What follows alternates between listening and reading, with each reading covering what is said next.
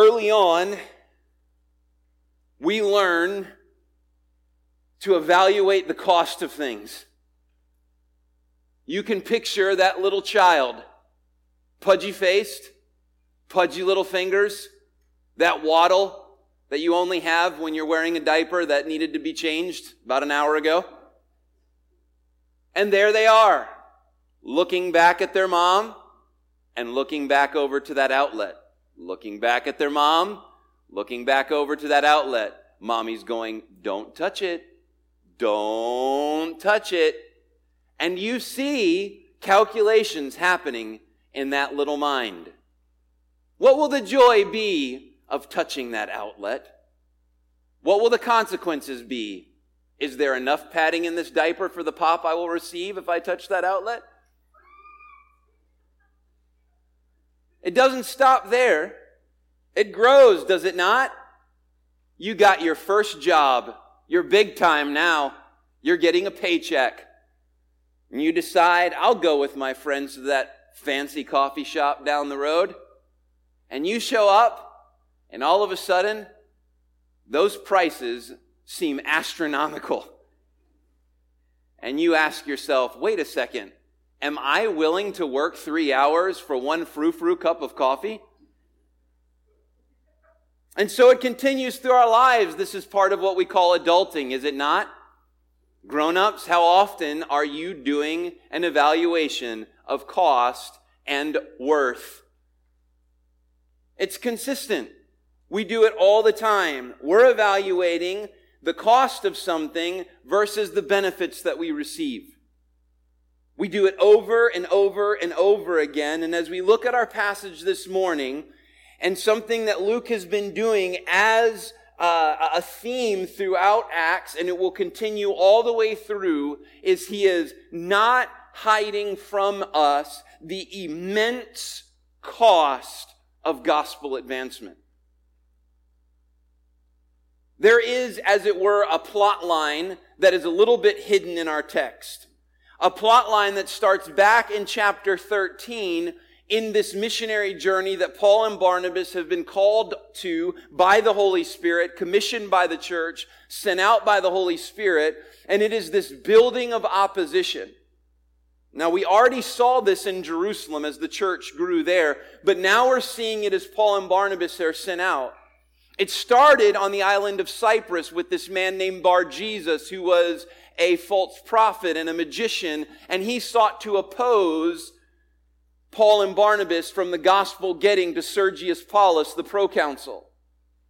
It turned out to be minimal. There was a miracle of judgment, and uh, Bar Jesus went away blinded for a time. They go to Perga, and then from Perga, they go to Pisidian Antioch. And in Pisidian Antioch, which is where we were last time we were in Acts, we were given an example by, the, by Luke of the type of preaching that Paul and Barnabas did when they entered the synagogues. They stayed there for quite some time. Opposition arose, and then in Iconium, we're told at the end of chapter 13 that they leave Iconium because they are driven out of the district. So the persecution grows. Now remember, with the apostle Paul in particular, there has been this long-standing cat and mouse game, right? He is converted and called and he is told in Acts chapter 9 that he will see how much he must suffer for the sake of Christ. Acts chapter 9 and verse 16. And immediately, right there in Damascus, he ends up having to flee because there's a plot to take his life. Then again in Jerusalem, he ends up fleeing because there's a plot to take his life. There are a few moments of reprieve when he goes to Tarsus, and then when Barnabas goes and gets him and brings him to Antioch in Syria, there are some moments of reprieve where Luke does not record persecution. But immediately as they strike out on this missionary journey, the persecution grows. And there is this question as we're reading, are they going to continue to escape like this? So in Iconium, they're driven out of the district. And as we read this morning, we find that then they get from, or excuse me, from Pisidian Antioch, then they get to Iconium. In Iconium, it's the same thing, except this time they don't just want to drive them from the district, they want to kill them. Now, I want you to imagine for a moment that you're supporting some missionaries and you find out that there's a plot by the population and by the rulers in that area to kill those missionaries. What would your advice be to them? Return home, right? Get out of there. Well, to some extent they do that, but what do they do? They move on. They go on to Lystra. And part of our text is dominated by this scene in Lystra, which is a wonderful scene, which could be a whole sermon by itself. But if you'll jump over that scene that starts in verse 8 and goes all the way down to verse 18, if you would read from verse 7 straight down to verse 19, it helps you to catch the plot line of the narrative here. And what's happening is that this, this persecution is, is growing. And now in verse 19, the hunter becomes the hunted. Right? Because that's who Paul was. He was the hunter. Remember before his conversion, this is exactly what he did. He went around hunting down those who were followers of the way and those who would be preachers of the way, and he assured that they were thrown in prison. And the first glimpse we get of him, he is watching the coats of those who are stoning a man for preaching the gospel. And now the hunter is the hunted, and there is that ominous music building in the background of this, this movie, right? This is, it's not a high speed chase. I don't think they had you know, Maseratis or anything. Maybe they're on donkeys. I don't, but they're, they're chasing him down. A posse has been formed and Jews from Pisidian Antioch and Iconium are not content just to run Paul out of their towns and their districts. Now they are hunting him down. And lo and behold, in one verse, we're told that they persuade a crowd and that Paul is stoned. Now, we have to stop and think about what that would be like. The violence of that moment. Rocks are picked up and launched at a person, hit repeatedly until his body is so broken externally and internally that they believe he is dead. And that's not enough they take his body and drag it out of the city like it was a piece of garbage and leave it to be picked apart by the animals and rot in the sun.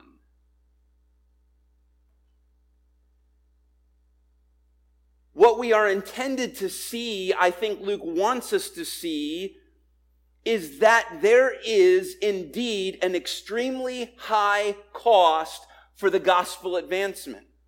He wants us to accept the fact that there is a high cost for gospel advancement.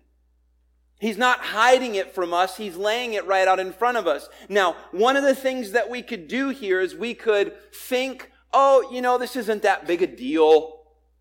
We could think of guys like Paul or Barnabas or these servants of the Lord. You know, they're like just avatars in a video game. Right? God will just make another one. And he'll make sure that it's got better weapons and is, is better equipped than the last version. You know, these, these guys that are moving around, they're like pawns on a chessboard for the older generation who doesn't know what an avatar in a video game is. They're like pawns on a chessboard. You know, sometimes you just have to sacrifice a few for the end goal and it's no big deal. They just sit on the side of the chessboard until you decide to play again. We have to utterly reject that idea. Because God cares about every single one of his image bearers. He cares about every single one of his children who have been brought to life through Jesus Christ. He cares about the apostle Paul and he cares about Barnabas and Luke highlights God's care for his people as he gives to Stephen back in Acts chapter 3, the first recorded martyr in the book of Acts who experiences this high cost of gospel advancement. He gives to Stephen what? That vision of the heavens open and Jesus standing at the right hand of the Father. To say what? I know what's happening right now, Stephen. I know that through your death, the gospel is going to spread. And that's a good thing, but your life is not indifferent to me. Your suffering is not indifferent to me. You matter to me, Stephen. I care. I know what's going on. And I think the same is true here with the apostle Paul. I don't think God is indifferent to Paul being stoned. The other thing we must be careful that we do not allow to creep into our, our thinking is that, well, it was just Paul's body. I mean, come on, right? His soul was saved, right? That's the important part. What happens to his body doesn't matter. Oh, no, no, no, no. No. No, his body mattered. As scripture makes clear, God has made us to be body and soul people. Paul was his body, right? His body was not a throwaway. It mattered. The scars that the apostle Paul would bear in his body, mattered to God. It mattered to him. It's important that we see that because if we diminish those things, then, then maybe unintentionally we can end up diminishing the supreme cost of gospel advancement. It is absolutely costly. It was costly for the church in Jerusalem. We're seeing it now costly to these missionaries who have been sent out, Paul and Barnabas. And let's not forget, it wasn't just costly to them, but it was costly to every single one of those who came to faith in Christ. It was costly to them. As we read this text, did you not notice the divisions that take place? Do you think these divisions came broke down really nice and simple lines? Do you not think that there was a wife who believed and a husband who did not? Do you not think that there was a teenager who came to faith in Christ and their parents did not? A business partner who came to faith in Christ and the other did not? Do you notice the, the type of divisions and the divisiveness that has come as the gospel is declared and some believe and some reject? It's not just for those who go bearing the gospel, but it is also for those who receive the gospel. These disciples are left in these hostile territories. There were disciples who were left in Pisidian Antioch, new converts a small, tiny, fledgling church. There was another one that was left in Iconium, and another one that was left in Lystra, and one left in Derbe. If you notice in verse 2 of chapter 14, it specifically says that it was not just that these Jews sought to poison the mind of the apostles, but they wanted to poison the mind not just against the apostles, but against the brothers. So it's not just they're against Paul and Barnabas. No, they are against all who have come to faith in Christ. This isn't just something that happened back in the day.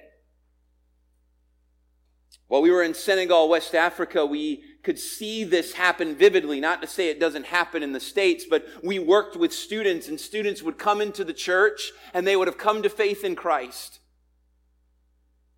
And while they rejoiced and we rejoiced with them at the blessing, the, the, the grace of God that they had come to saving faith in Jesus Christ, it immediately was of great cost to them for it ruptured family relationships. I can remember dealing with students who are asking, what do I do? What do I do when my dad says, you will pray when the call to prayer goes out? You will get that mat out and you will bow towards Mecca and you will pray. What do I do? What do I do? What do we do when Ramadan comes? And we're required to fast. What do we do in the celebration of the breaking of that fast? What do we do? I remember going with our team leader out to one village where missionaries had labored for a long time in this village, labored to learn the culture, labored to learn the people, labored to learn the language, and labored and labored and labored. It was of great cost, and there were those who were supporting those missionaries at great cost so they could be there. And all of this cost had resulted in one woman, a widow who had come to faith in Christ. And the moment that widow came to faith in Christ, guess what? She was immediately ostracized in that village. Gospel advancement comes at great cost. And the book of Acts nowhere wants to hide the cost of gospel advancement. In fact, Luke wants us to see it and he keeps pushing it up to say, listen, this is going to cost. And it's a theme that starts all the way back in the Gospel of Luke when the accomplishment of the gospel, Jesus said, would come at great cost.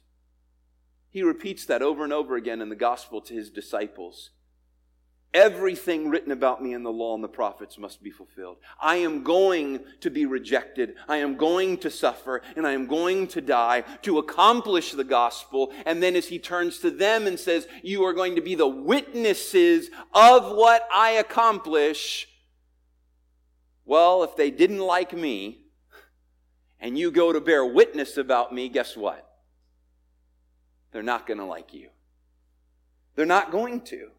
Now, we might say this morning, why is that important? Why would we focus in on that? Well, I'll just give you a couple of reasons it's important that we accept the fact that gospel advancement is costly. And one is so that we do not fight and spend all of our time looking for the most cost free ways to advance the gospel. Let me put it this way. I'd put it this way to say, if we focus on trying to find cost-free ways or cost-minimal ways for gospel advancement, we are not likely to be very active participants. Now don't get me wrong. I am not saying that Paul and Barnabas went out looking for a fight. That's not what Luke records. In fact, if you remember back in chapter 13, we used this phrase, truth, rich, compassionate persuasion. They wanted to make the gospel as clear as they possibly could. No matter the context. In fact, in our passage this morning, we see a different context and how Paul seeks to put the gospel right down there where people can understand it. He wants to make it clear, not ashamed of it. Oh no, he puts truth right out there, but wants to make sure if they're going to be offended, they're going to be offended at the truth. If they're going to reject something, they're going to reject the clearest presentation of the gospel he can give them with as much compassion as he can possibly offer. He wants them to believe. But yet, there's this awareness that it's going to come at a great cost.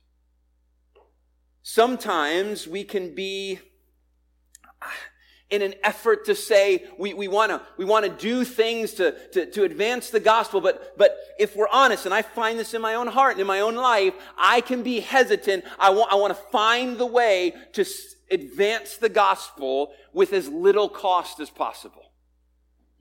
I'm going to wait until that moment comes with that friend, that coworker, that teammate, that classmate until I find the setting where I can share the gospel with them and there's no way they'll think I'm an idiot and there's no way it'll affect our relationship and there's no way it could affect my job and there's no way it could affect my place on the team or with my friend group. I want to find the lowest cost way possible to get the gospel advanced and be a participant in that. And let me just tell you what I think Luke is saying is that doesn't exist. And if that is our focus, then we will not be active participants in gospel advancement. Now, if the, if the cost of gospel advancement is so high, and I think this text is really clear. And the end of this missionary journey, this is part of what Luke is presenting and will continue to present throughout all of the missionary journeys of Paul, that the cost of gospel advancement is incredibly high. Then we do that cost analysis, right? The little pudgy face, pudgy hand, little kid looking at the outlet, looking at mom. Is it worth it to touch that outlet for the consequences that are coming? You and I, if we're willing to look at the extremely high cost of gospel advancement, then we end up asking ourselves, is it worth it? Right? I mean, that's a fair question. And if we're honest, we ask that question. Is it worth it? Is it worth it for me to risk the relationships within my family to share the gospel with my family members? Is it worth it for me to share the gospel in my workplace knowing what the rest of the people might think about me? Is it worth it in our cultural moment to share the gospel when I know I might be labeled as bigoted and closed-minded and some have some of many different types of phobia that come along with presenting the gospel? Is it worth it that I might be passed up for that promotion? Is gospel advancement so worth it that I would rather see my children and my grandchildren be thrust out by God to a creative access country where their lives are at risk every single day so that possibly He might use them to get the gospel to people who may never otherwise hear. I won't have them for holidays. I won't get to celebrate their birthdays in person, but it is worth it. Is it worth it? That's the question we ask, and I think our text brings two things to us to help us answer that. The cost of gospel advancement is merited, first of all, as we remember the magnitude of the message. It's worth it as we remember the magnitude of the message. Now, some of you are wondering, you're like, man, we just had, we haven't looked at one really verse closely yet. We're, I mean, we're getting there. Remember the magnitude of the message. Notice here at the beginning of Acts chapter 14, what we are told is that they go into Iconium and they go into the synagogues, and it says in verse 1, they spoke in such a way. That such a way is to throw us back to chapter 13 and to remember the way that Paul preached in the synagogue in Pisidian Antioch. And the way Paul preached in Pisidian Antioch was a way to present to those people truth. So I'll, let me say this. As we remember the magnitude of the message, one thing that brings magnitude to the message is that it is truth. It is truth. Paul does not show up and preach to these people, and Barnabas does not show up and preach to these people a message that they believe is truth for them. He doesn't show up in the synagogue and say to these Jews, Well, I, I feel personally like under my own convictions, I think Jesus was the Son of God, is the fulfillment of Old Testament prophecy, is the descendant of David who will rule forever. That may not be the truth that fits you best. No, that is not what he says. He says, the Messiah has come. The descendant of David has come. It is Jesus. And I didn't make that up.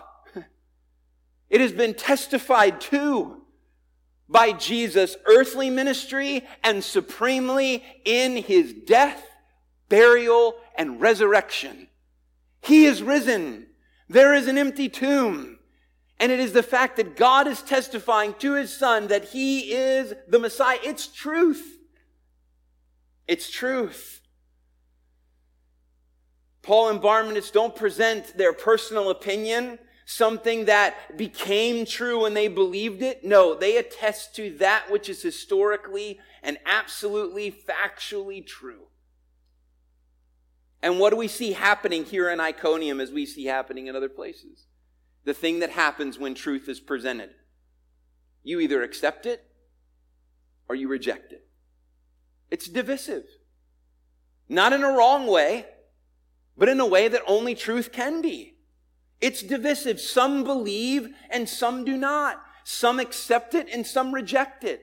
And interestingly enough, in these divisions, new communities are formed. There's this whole new community of Jew and Greek that are formed who believe. A group that may not never have been together before, they group together. Why? Because they accept this truth. And those who rejected, guess what? Another group is formed. In fact, even those who reject it, what do we find? Jew and Gentile working together in rejection of this truth. So the magnitude of the message comes first in that it's truth. The magnitude of the message also comes in that it is a message from God. It is from God. I love the language that Luke uses here in verse 3 as he speaks to the fact that they show up in Iconium and they're speaking. Verse 3 says, So they remained for a long time. That's the response to the persecution that they face. They, instead of fleeing, they remain for a long time. But notice that next phrase, speaking boldly for the Lord. It's almost as if God is using their mouths, right? Jesus has risen from the grave and has now ascended to the Father where he is ruling and reigning at his right hand. And he, because he is not physically present, says, I am going to have you as my witnesses. I am going to use your mouth to declare my message. That's what's happening. It's not their message, it's a message that's come from the Lord. One of the magnitude, the thing that brings magnitude to this message of the gospel is that it is a message that comes from God. It is His message. Verse 3 goes on to say that God himself attested to it by signs and wonders.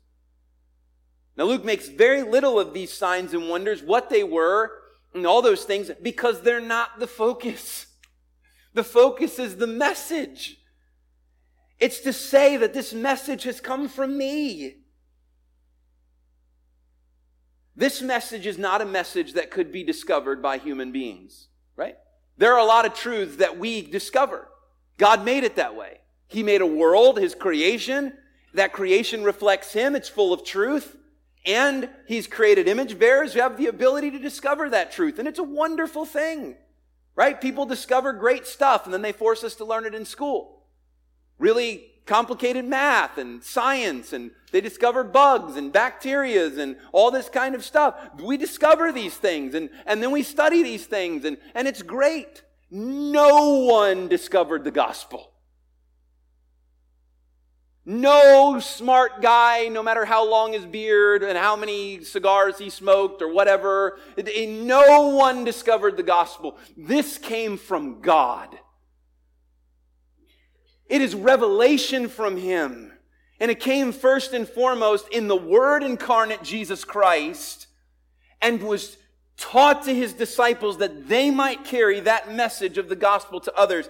And the very reason that Paul and Barnabas are out declaring this gospel is because none of the people who are receiving it would get it without it being declared to them. It's a message from God. It was from the beginning and it still is now. No one will look at a tree, a rock, or some complicated math equation and go, wow, Jesus died on the cross for my sins. It has to be declared. It is a message from God. So its magnitude comes in that it's truth. Its magnitude comes in that it is a message from God. And its magnitude comes in that it is the only message that saves. Now we get to our story here. In chapter 14, from verses 8 to verse 18. Before we look at that, let me, let me say this though. It is, it is shown to be the only message that saved because first it has to be preached to God's chosen people, Israel. Right? This is Paul's pattern. He, he and Barnabas' pattern. Where do they go? They go to the synagogues. Well, if anybody could kind of squeak in, it would be the descendants of Abraham, right? Those who had the law and the prophets. If anybody was just going to get a pass and, and slide in through the pearly gates, it would be them. Uh-uh, no. They have to hear this message and believe. Remember that sermon that he preached, his, his, his climax to that message was this, that justification through Jesus Christ is available for all of the things by which you could not be justified according to the law of Moses.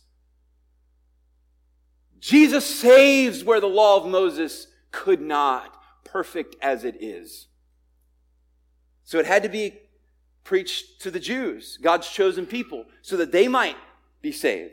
It had to be preached to God-fearers who were sympathetic to Old Testament revelation in the God of Israel. And now we see, as Paul and Barnabas come into Lystra, the first time Luke records for us them being in what we would call a fully pagan context, guess what? They have to hear the gospel and believe in order to be saved. Now, there are ways in which this story that we get as Paul and Barnabas enter Lystra mimic in so many ways the incident with Peter when he goes into the temple and sees a lame beggar at the gate. He sees a lame beggar who Luke here insists can't walk. I don't know if you noticed that, but Luke really wants us to know he can't walk. He says he can't use his feet. He says he's been crippled from birth, and he says that he's never walked. He just really wants you to know this guy's not walking. He listens to Paul speaking. And then, just like Peter in the incident where he heals the lame beggar, Paul fixes his gaze on this man. And then we have this interesting statement that he's seeing he had faith to be healed. Now, do not misunderstand that statement and that Paul is saying or Luke is communicating that inside of this man there was an adequate amount of faith so that he could be healed, that somehow this miracle takes place as a result of the faith in that man. I think it's this simple. Paul's looking at the man and says, Well, if I say to him, get up, and the man's like, uh uh-uh, my feet don't work. Well, this, this, this whole miracle thing doesn't really work, right?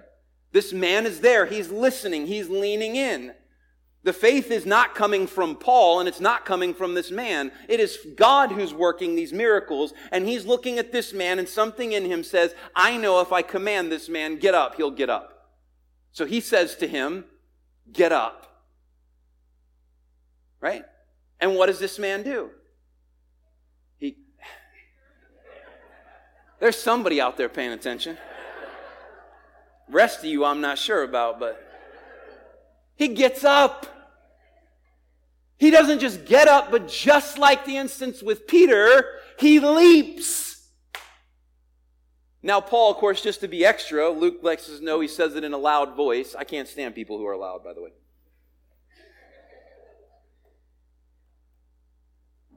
And just like the moment in Jerusalem, there's great confusion. The confusion looks different here, but there's confusion.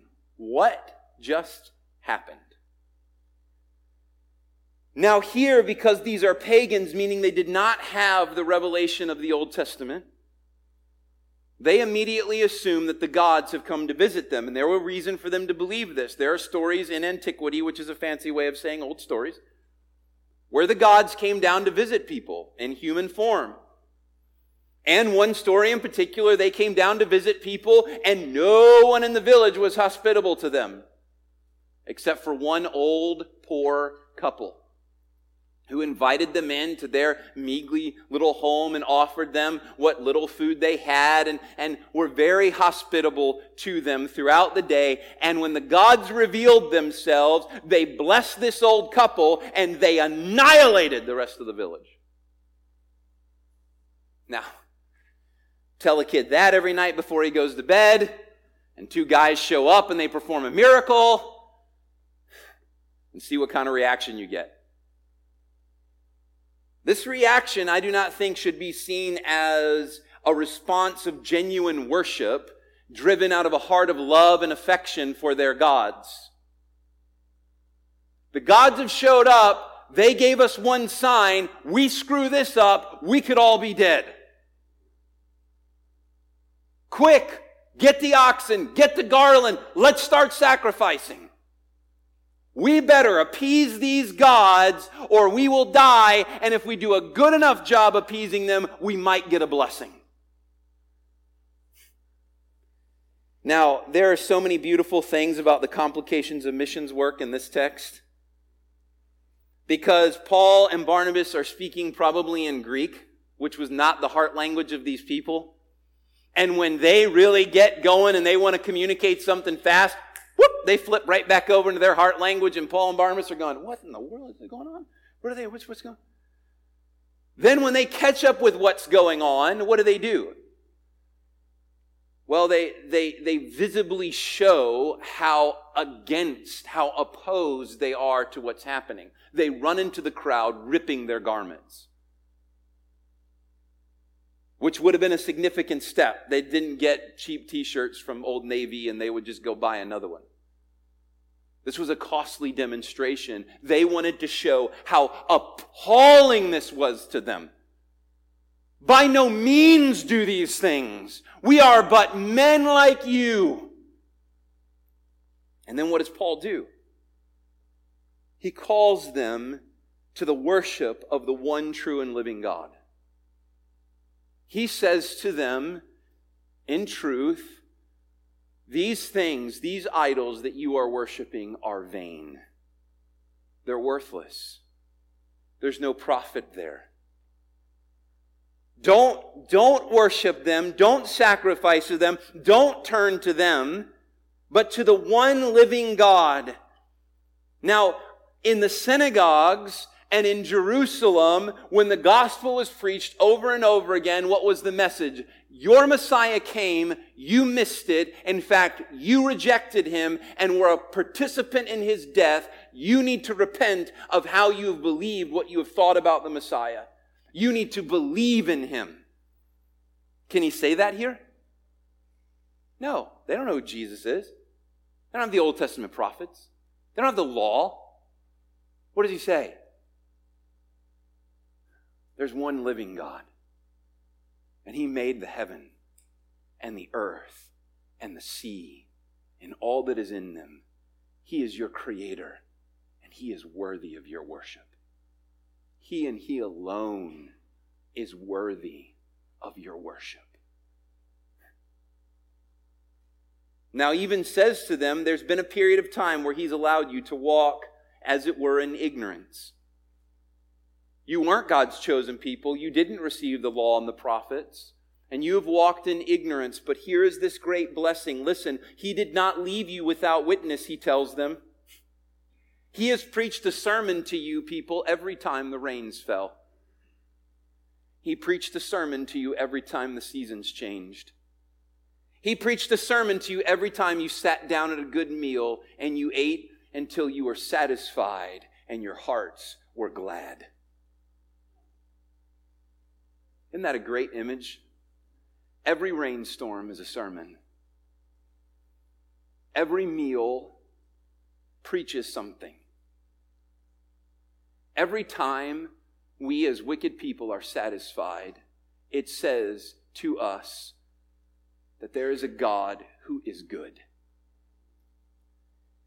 It said to these people who were walking in ignorance, unlike the gods that they had thought had appeared to them in Paul and Barnabas, who, if they did not appease them, sacrifice at the right way, in the right moment, they would be annihilated. There is this God who is the creator of all things. And even while they walked in ignorance, he declared to them season after season, rainstorm after rainstorm, meal after meal, gladness of heart after gladness of heart, that He is a God at His very nature who is of steadfast love, faithfulness, and mercy. And now, in a way that they could not fathom before, his mercy was showing up to them, and that while they were not looking for him, he had sent his witnesses to them to declare the message that could save them. That's the true God. That's the living God. Turn from these vain idols that promise you if you sacrifice enough, they'll give you what you are desperate for. No, there is one true and living God, and He testifies to His steadfast love day after day as He makes the rain to fall on the righteous and the wicked. For he has supremely shown his steadfast love and faithfulness, and that he sent his Son and placed upon him the consequences for your rebellion. Raised him again that in him you might have life and it eternal. Now, I'm assuming Paul said all that because if you notice, he gets kind of cut off here. Luke doesn't record all of those things, but I think that's where this message is leading. These people needed to hear the gospel. Jews had to hear it. God-fearers had to hear it. Pagans had to hear it. There is no way to come to saving faith in Jesus Christ apart from this message. That is part of the magnitude. It's truth. It's the message from God, and there is salvation through no other message. Faith comes from hearing and hearing from the Word of God. The other part of the magnitude is, is that it is the hope of those who believe. It is the hope for those who believe. What happens? Well, we see in our text that Paul and Barnabas, they, they go through these areas, they endure this hardship all the way to the point where Paul is stoned, and, and yet eh, they, they get all the way to Derbe. Now, if you, if you look at the map, you'll notice that it would have been way easier once they got to Derbe to pass through Tarsus, which is Paul's hometown. He could have gone to his favorite restaurant and, and, and maybe healed up a little bit, saw some friends, enjoyed that, but they don't do that. What do they do? They turn right back around. They go right back through all of those places where they have been persecuted. For what purpose? So Paul could walk through going, nanny, nanny, boo, boo, you didn't kill me. Maybe. I could see Paul doing that, honestly. But I don't think that's, that, that's not what Luke says. Luke says they go back through to strengthen the disciples, to appoint elders. And what is it that they're doing to strengthen them? What do they point them to? Verse 22 says that they strengthen the souls of the disciples, encouraging them to continue in what? In the faith encouraging them to continue in the faith. And then it even says in verse 23 that with fasting and prayer, they, they pick these elders and then they commit them to the Lord in whom they had believed. The gospel isn't just the message that saves us one time, then we move on. The gospel is the message where we find hope for our everyday lives. Having believed, we continue believing. The message of the gospel is not just that Jesus gets you in the door. The message of the gospel is that by his ultimate sacrifice, we have assurance that one day we will be completely saved, glorified. Why? Because I held on? Because you held on? Because I was good enough? No, because Christ's sacrifice was great enough. Because he did everything necessary. Not just that I would be saved and adopted into his family, but that I would get all the way to glory where I would stand before a holy God without spot and with great joy. So Paul and Barnabas go back through and they look at these, these fledgling little churches. Oh my goodness, if we could see these churches, we'd be horrified. Fledgling groups of believers, so immature in their faith. I can't even imagine what they use to qualify certain guys as elders. There's no telling. And what does he say to them? What does he, what does he encourage them in? Listen, God sought you out by his grace and he saved you. And the work that Jesus started, he's going to finish. Don't get confused and look inward. Don't get confused and look anywhere else. You look to Jesus. What he started, he will finish. Paul wasn't just saying that for their sake. Paul and Barnabas, Barnabas are saying that for their sake too. What was their confidence that these little churches were going to make it? What was their confidence these elders were not just going to botch everything? Well, We've been reminded by Luke over and over again as we've walked through this that Paul and Barnabas weren't going to these different places picking the elites, right? This wasn't like picking the kickball team on the playground. I don't know if you're still allowed to play kickball. There's a lot of games you can't play anymore. Right? They weren't out there going, you know, I'll take that guy. He looks really smart. That, that woman over there, she seems to really have it together. I'll, I'll pick that one. I'll, I'll pick this guy. No, it didn't work that way. Who did they get? They got whoever God chose to save. Right? All who are appointed to eternal life. And in case you're wondering what that group looked like, Paul was very clear about it when he wrote to the Corinthians. And he says, um, gang, there's not many of us who are wise or of high standing.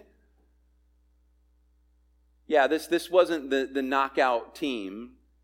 This wasn't the super strategized. Here are the influencers in this area. We really want a church to work. We really want to impact this area. These are the ones we've got to have. No, these were the ones that God and His sovereignty chose to save, which so many times are those we would look at and go, whoop, throw away. Why? So that when those churches made it and the gospel advanced, no one but God would get the glory. So Paul goes back through and he looks at them and he says, I commit you to the Lord.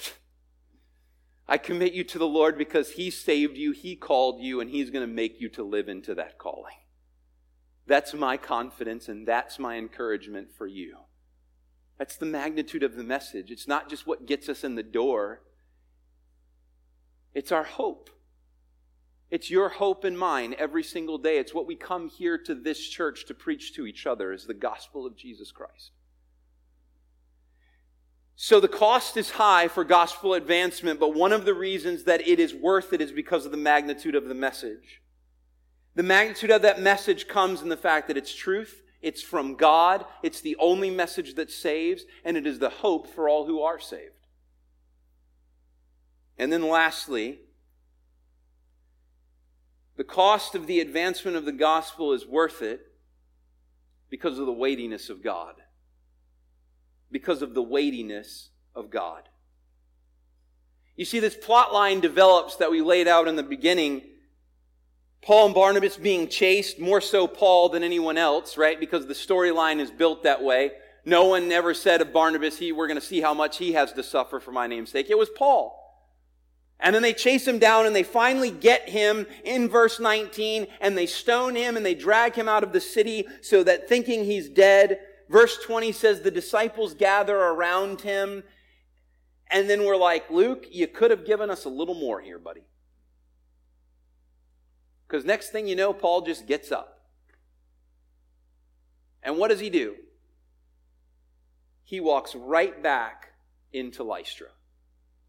He recovers, and then the next day he heads on to Derbe. And what do they do in Derbe?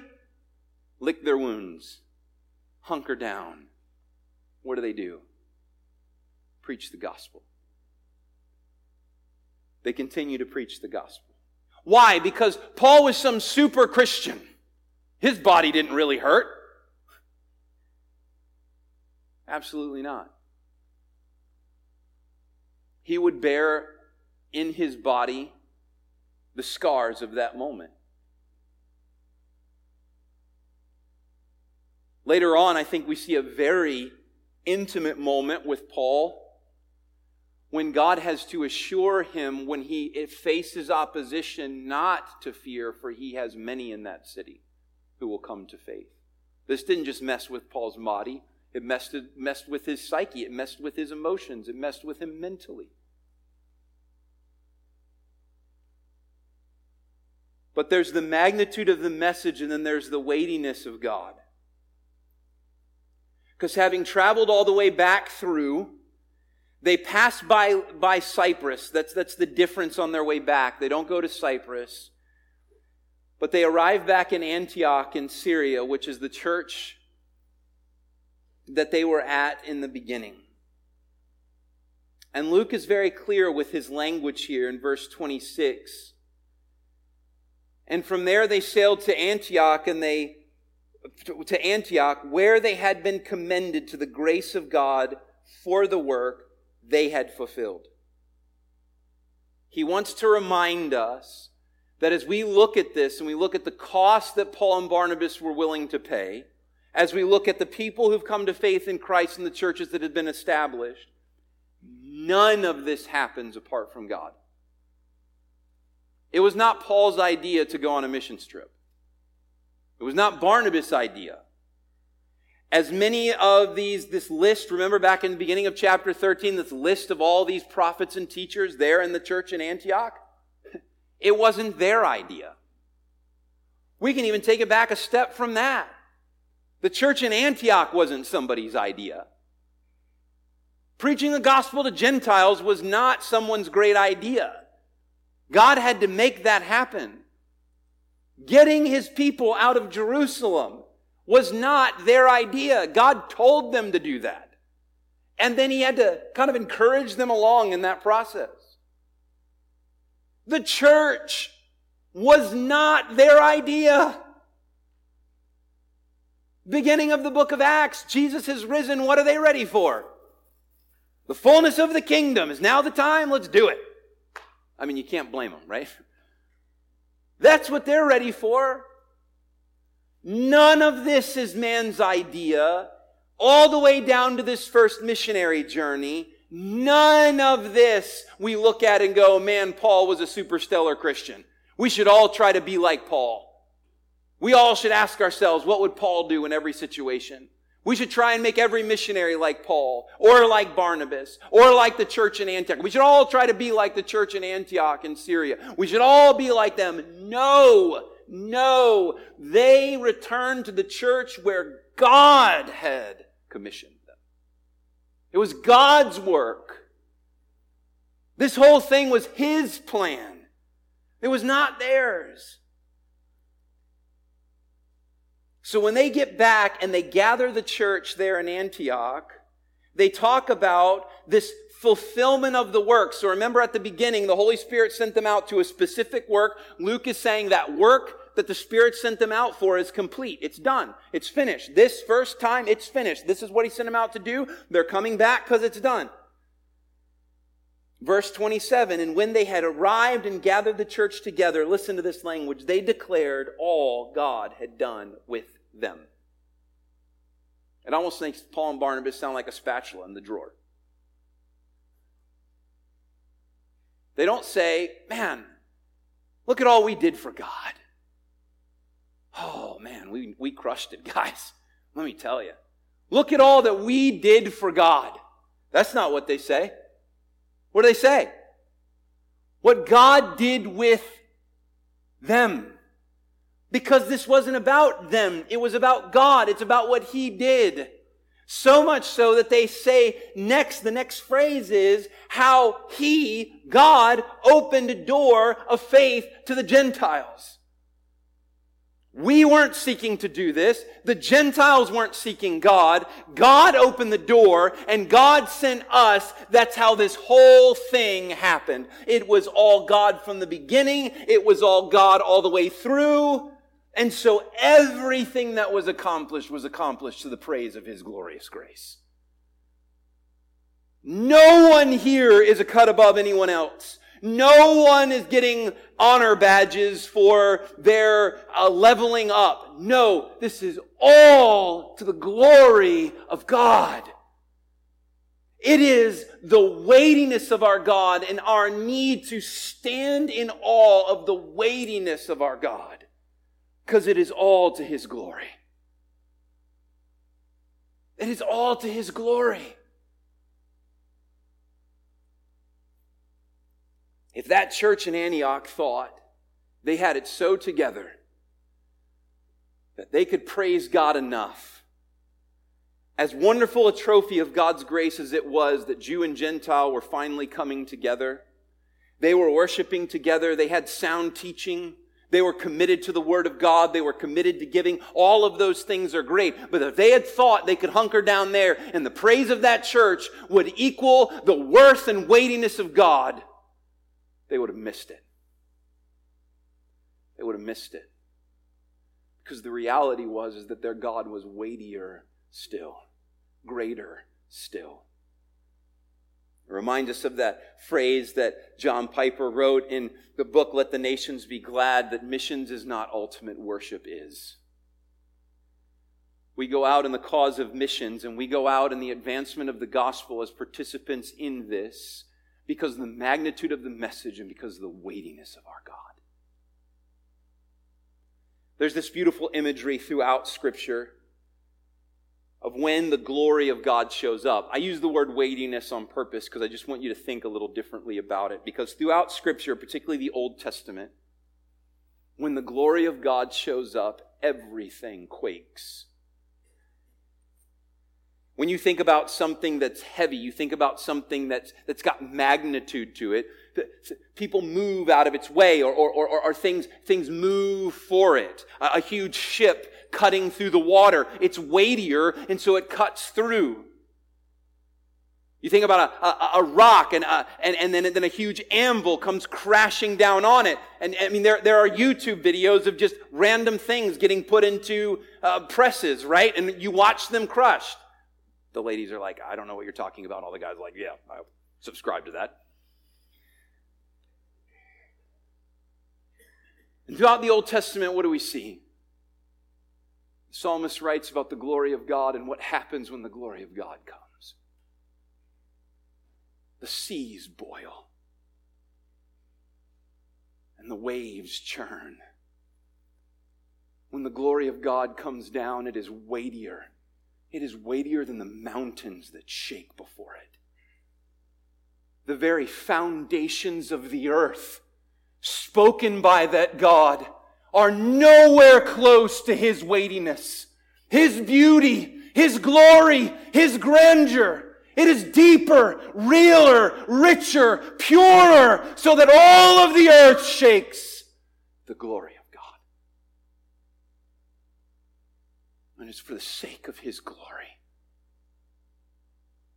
to the praise of His glorious grace, that He has ordained at this moment in time, in this church age, where the king has come and established his kingdom, but we are yet waiting his return in the fullness of it.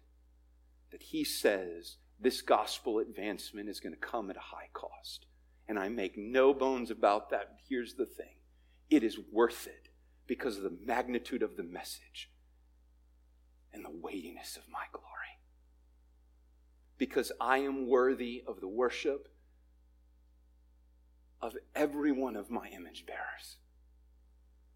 I am worthy that they would see my steadfast love, my mercy, my grace, my righteousness, and my kindness as they meet together the cross of Christ, where I was pleased to crush my son, that they might have forgiveness and be justified.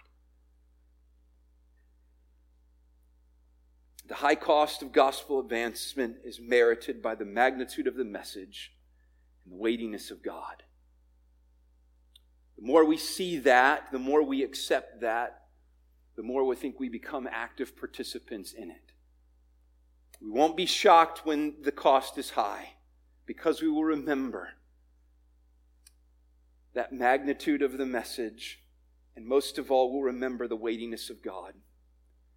Let me just say this, and I know I'm dragging this out a bit. I am convinced of this, brothers and sisters. Satan knows he cannot snatch those of us who are believers out of the hands of the Lord Jesus Christ. He knows that's not a possibility. But I think he would delight in nothing more than shifting our attention away from the wonder and the beauty and the weightiness of our God to anything else. I think that he would, even in our culture, in our particular moment, rather shift us to, as it were, uh, fancy strategies, dare I even say uh, celebrity pastors in whom we would look and we would think, man, aren't they something? Aren't they amazing? They're doing it right. Let's model them. Let's focus on them. And maybe even we, we adopt their strategies and we go back and we try and do everything just like them. And then when it falls apart, we're bewildered.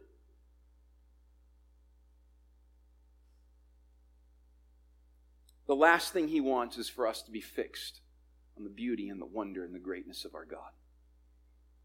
The last thing he wants is for us to see how immensely worthy he is, because then, no matter what he calls us to, we will not find ourselves asking, Is it worth it? We will be driven by the reality that he is worthy. He's worthy. Let's pray together. Father in heaven, we thank you that you have been so gracious to reveal yourself to us in the creation that we see around us, which screams of your absolute worth.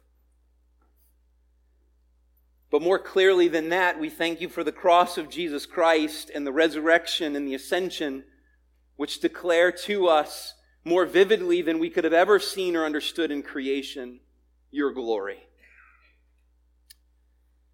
I pray, Father, that you would take this truth and you would help us now through the work of your Spirit, not just to, to accept it into our minds, but that which is from you, it would, it, would be, it would be infused into our bones, into our lives, that it would affect how we walk. So that as we go out this week and there there's an opportunity to share of Christ and there is cost that comes with it, we wouldn't be shocked. We wouldn't shy away. We'd remember the magnitude of the message. We would remember the weightiness of our God. And I pray, Father, for our church, even now as we walk through difficult times, that while the difficulties are real and at times they are huge in our eyes, that they will not take us away. They will not block your glory from us.